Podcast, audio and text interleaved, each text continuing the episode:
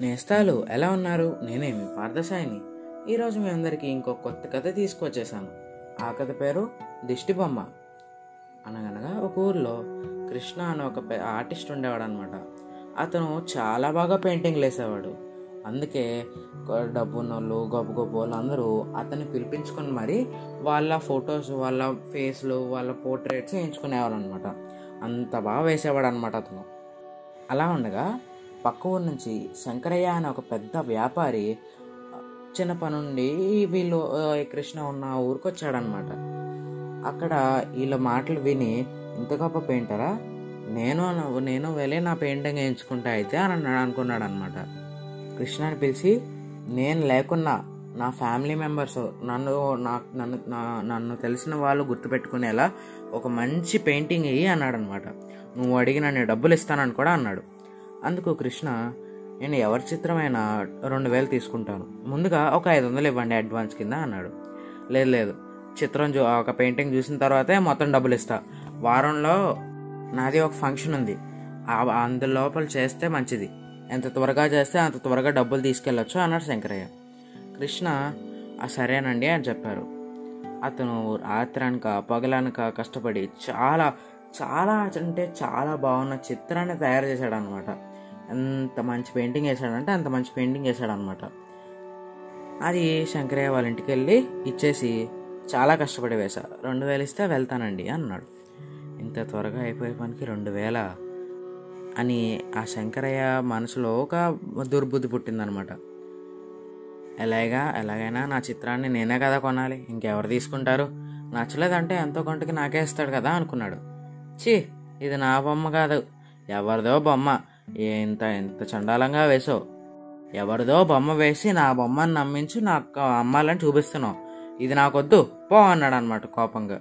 చిత్ర ఆ- కృష్ణ చాలా బాధేసింది అనమాట ఇది మీ చిత్రమేనండి ఎవరైనా పిలిచి అడగండి.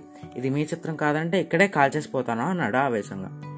ఎవరికో నచ్చడం ఏంటి? అది నాకు నచ్చాలి. ఇంట్లో పెట్టుకోవాల్సింది నేను.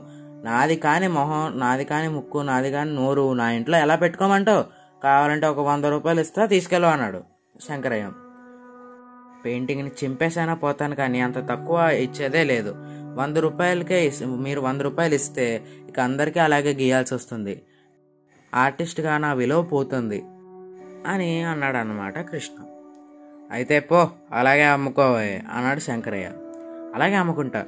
మీకు అభ్యంతరం లేదని కాగితమే సంతకం పెట్టండి అన్నాడు ఆ కృష్ణ. వీడు ఎలాగో నాకే అమ్ముతాడు అనుకుంటూ సంతకం పెట్టాడు అనమాట శంకరయ్య. కృష్ణ డైరెక్ట్గా ఒక రైతు దగ్గరికి వెళ్ళి అతనికి ఒక మిరప మిరప తోట ఉందన్నమాట మిరపకాయలు.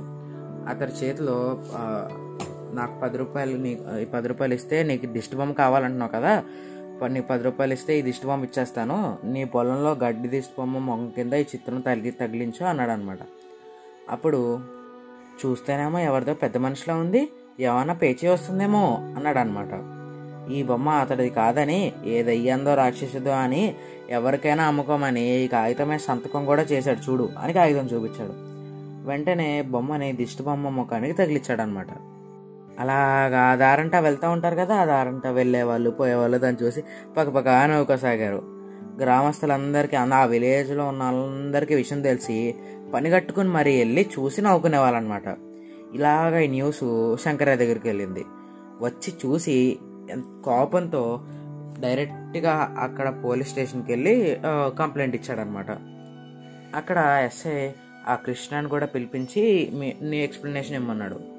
అప్పుడు జరిగిందంతా వివరించి ఇది తనది కాదని ఎవరికైనా అమ్ముకోమని ఒక సంతకం చేసిన కాగితం చూపించాడనమాట. అప్పుడు ఆ పోలీసు శంకరయ్య దుర్బుద్ధి అర్థమైంది.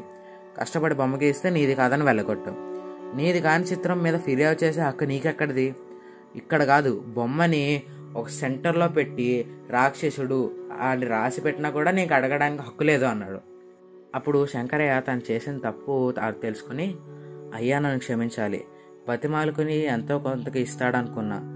ఇలా పరువు తీస్తాడు అనుకోలేదు అని అన్న సిగ్గుపడుతూ అన్నాడు అనమాట ఇందులో కృష్ణ తప్పేం లేదు. నీదే అనవసరమైన ఆలోచనలు పెట్టి అతన్ని ఇలా చేయించావు తగిన గుణపాఠమే చెప్పాడు.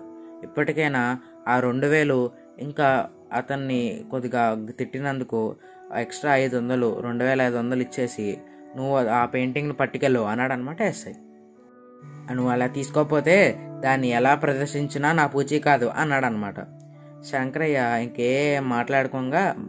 ఆ రెండు వేల ఐదు వందలు ఆ కృష్ణ చేతిలో పెట్టి తన బొమ్మను తను తీసుకెళ్ళాడు. తన శ్రమకు తగిన ఫలితం దక్కినందుకు కృష్ణ చాలా సంతోషించాడనమాట అయితే ఈ కథలో నీతేంటంటే మనం ఎప్పుడూ అవతల వాళ్ళని కష్టపెట్టాలని చూడకూడదు. ఒకవేళ అలా కష్టపెడితే కనుక ఆ కష్టం మళ్ళీ మనకి ఏదో విధంగా తిరిగి వస్తుంది సరేనండి మరి ఈ కథ ఇంతటితో సమాప్తం. మళ్ళీ రేపు ఇంకో కొత్త కథతో మీ అందరి ముందు ఉంటా. అంతవరకు సెలవు.